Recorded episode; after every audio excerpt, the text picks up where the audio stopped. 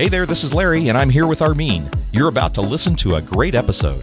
But before you do, we want to let you know that we're now podcasting over at the Bold Idea Podcast. That's right, and we're not adding any new episodes to Reinventure Me, but we think you're really going to like what we're doing on the Bold Idea Podcast. We're interviewing some great guests and packing ideas and inspiration to help you put your faith to work to bring your idea to life. So when you're done with this episode, go check it out at boldideapodcast.com. Reinventure Me Toolbox, Episode 1. This is the Reinventure Me Toolbox quick tips and tools to help you excel in life and in your life ventures. Here's your host, Larry Gates. Well, hi there, and welcome to episode one of a new thing that we're doing called the Reinventure Me Toolbox. Now, Armin and I have decided that what we're going to do is each of us are going to take an episode every once in a while and just do a short quick version with some tips and tools for your venture. And so this is our kickoff episode, an episode that we are talking about, or I want to talk today about how to journal more consistently. And you'll find the episode notes at reinventure.me slash RMT1 for Reinventure Me Toolbox episode number one. Well, let's get right into this because we want to make these very quick and very helpful for you. And we're going to talk about how to journal more consistently. Now, I'm assuming you're going to listen to this episode because you already know something about the power of journaling. And if you don't, I invite you to go back to episode 24, where we talk about why now is the best time to start journaling. And in that episode, I talk about some of the things that I've learned over journaling for three years and how important it has been for me. It's the one discipline that I would have taken back to my early adulthood if I'd known how to do it right.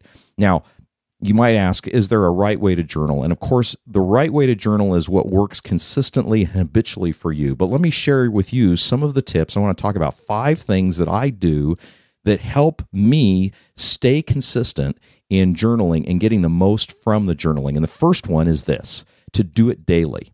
You know, daily habits are more reliable and then a weekly habit or a monthly habit or whenever you want to do it. If you can do something every day, it solidifies it as a habit. Now, what I do is I write three pages every day nonstop. Now, this isn't something I came up with. I picked it up from Julia Cameron. She wrote the book The Artist's Way, and she recommends writing morning pages. Three pages every morning, nonstop, stream of consciousness, and, and written by hand. Now, that is exactly the approach that I take. And I found that that makes all the difference from the way that I used to do it, where I thought I had to come up with some pithy thought and I would sit there and think for a while and wonder what it is I should write about and wonder what the words ought to be. And, and I was almost more concerned about the presentation than I was about just doing it. And there is something magical, and I want to use that word just very carefully here, but, but there's something really magical, very powerful when you just start writing now, one person asked me, "How big do these pages need to be?" You know, the, the kind of a joke is like, "Can can I make them really, really small?" Because I don't know if I can write that much. And you know, it really doesn't matter how big the pages are. But I found that if I use just a normal size page, and I'll tell you what kind of journal I use here in a little bit, that I found that I can get more from it. It takes me about 30 minutes to write the three pages, 10 minutes a page, and I can get it done pretty quickly. The key is discipline. And I have done this every day, as I said, for the last three years, except for two. Two days I missed. I just spaced it out somehow. But I have done it at three o'clock in the morning because I have had no other time to get to it. I've even gone to bed forgetting about it, getting up before I go to sleep, and then just saying, you know, I'm going to finish it. The key isn't to be legalistic about when it falls on a deadline, but just that you do it every day.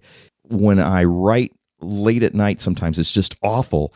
I write it anyway because what it does is it solidifies my resolve to get it done. And if you choose to skip, like for instance, going to the club because you don't feel like it or you're tired, you're going to stop going altogether. And the same is true of journaling. The reward of the discipline is the automatic habit that it gets easier to choose and it becomes more enjoyable. And so for me now, it's like taking a shower. You know, I look forward to it in the morning and I know when I've left home without having done it. So the first tip is to do it daily. Second, add it to your last reliable habit. And check out our episode 21 on habits at reinventure.me slash 21. Uh, you'll get an idea about how to form a habit. But my habit in the morning is to grab a cup of tea, read my Bible, and read a chapter from each of two other books, and then to start right away on journaling. Journaling in the morning gives me the opportunity to prepare for what's happening that day. And when I journal right after reading those books, then it gives me opportunity to process what I've read. And oftentimes I'll take passages that I might have read and I might rewrite it. The reason to rewrite it is to anchor it. And studies have shown that we're more likely to remember things that are handwritten, which brings us right into tip number three handwrite your journal rather than using a computer. Now, there's a lot of advantages of writing on a computer. It's searchable, it's easier to read, uh, you can index it. There's all kinds of good things that you can do with it, and there's a lot of programs that make it very easy for you to do that. But for me, the disadvantages of a computer outweigh the advantages. You get better retention when you write things by hand. You can write faster, usually, than you can type. You can draw lines. You've got flexibility in formattings. I can make shapes or boxes or whatever. I don't need to worry about using any tools. I'm okay with imperfections. I can cross out words. I can make it messy. It doesn't have to be clean and I'm not worried about the computer telling me I spelled a word wrong or the grammar isn't correct or any of that stuff, which makes me focus too much on the style and not what I'm writing. And then, of course, the big thing about using a computer is that it's so tempting to jump into a link and be distracted by so many other things. So I prefer the feel of a pen to paper, and I use an inexpensive Uniball Impact 207 bold black ink with a Moleskine Cahier extra large ruled journal. And it's inexpensive.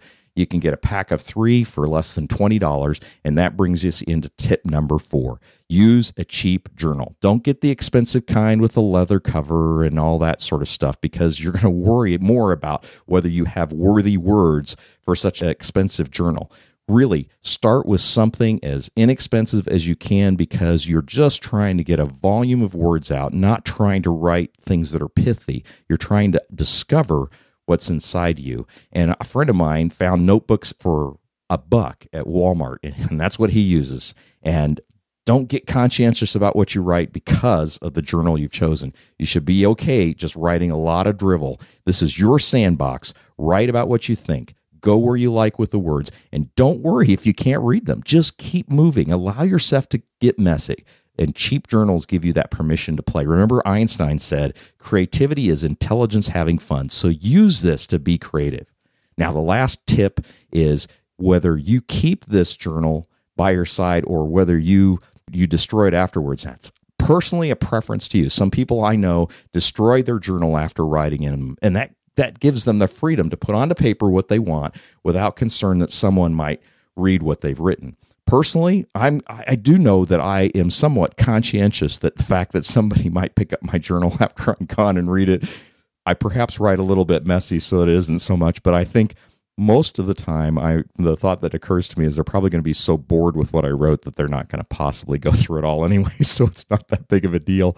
But here's what I do because I don't have the advantages of a computer to search it, I do tag my journal for the things that I think are noteworthy that I want to come back to, and I make a note of that in Evernote.